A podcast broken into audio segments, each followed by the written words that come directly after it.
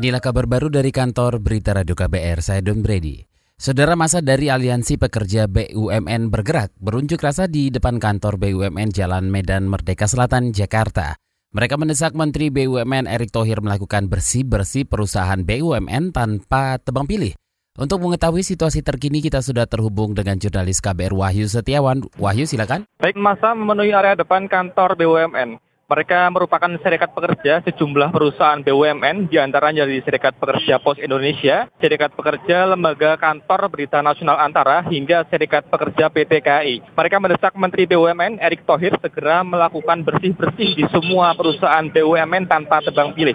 Menurut Koordinator Aksi Mira Sumirat, korupsi dan penyalahgunaan wewenang yang dilakukan oleh direksi perusahaan di BUMN sudah sangat mengkhawatirkan.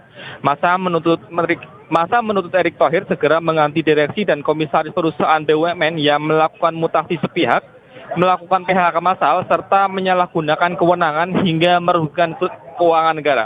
Sekitar pukul 11.30 tadi tampak perwakilan dari Kementerian BUMN menemui pimpinan aksi massa. Pihak Kementerian BUMN menyebut bersedia menerima perwakilan massa untuk berdialog siang ini.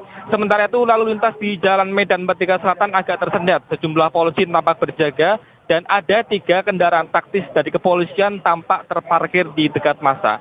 Demikian Wahyu Setiawan melaporkan untuk KBR. Terima kasih Wahyu Setiawan.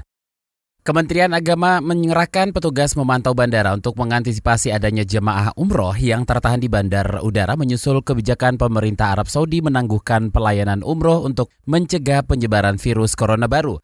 Dikutip dari antara staf khusus Menteri Agama Ubaidillah Amin Muhammad mengatakan berdasarkan laporan dari pengawasan di Bandara Garuda Saudia, Citylink Lion hari ini masih terbang sesuai jadwal. Ia mengatakan bahwa Kemenak sudah berkomunikasi dengan pemerintah Arab Saudi soal kebijakan ini. Kemenak juga meminta pengelola Biro Perjalanan Umroh proaktif menyampaikan informasi kepada jemaah mengenai kebijakan Arab Saudi tersebut yang mencakup penghentian sementara penerbitan visa umroh.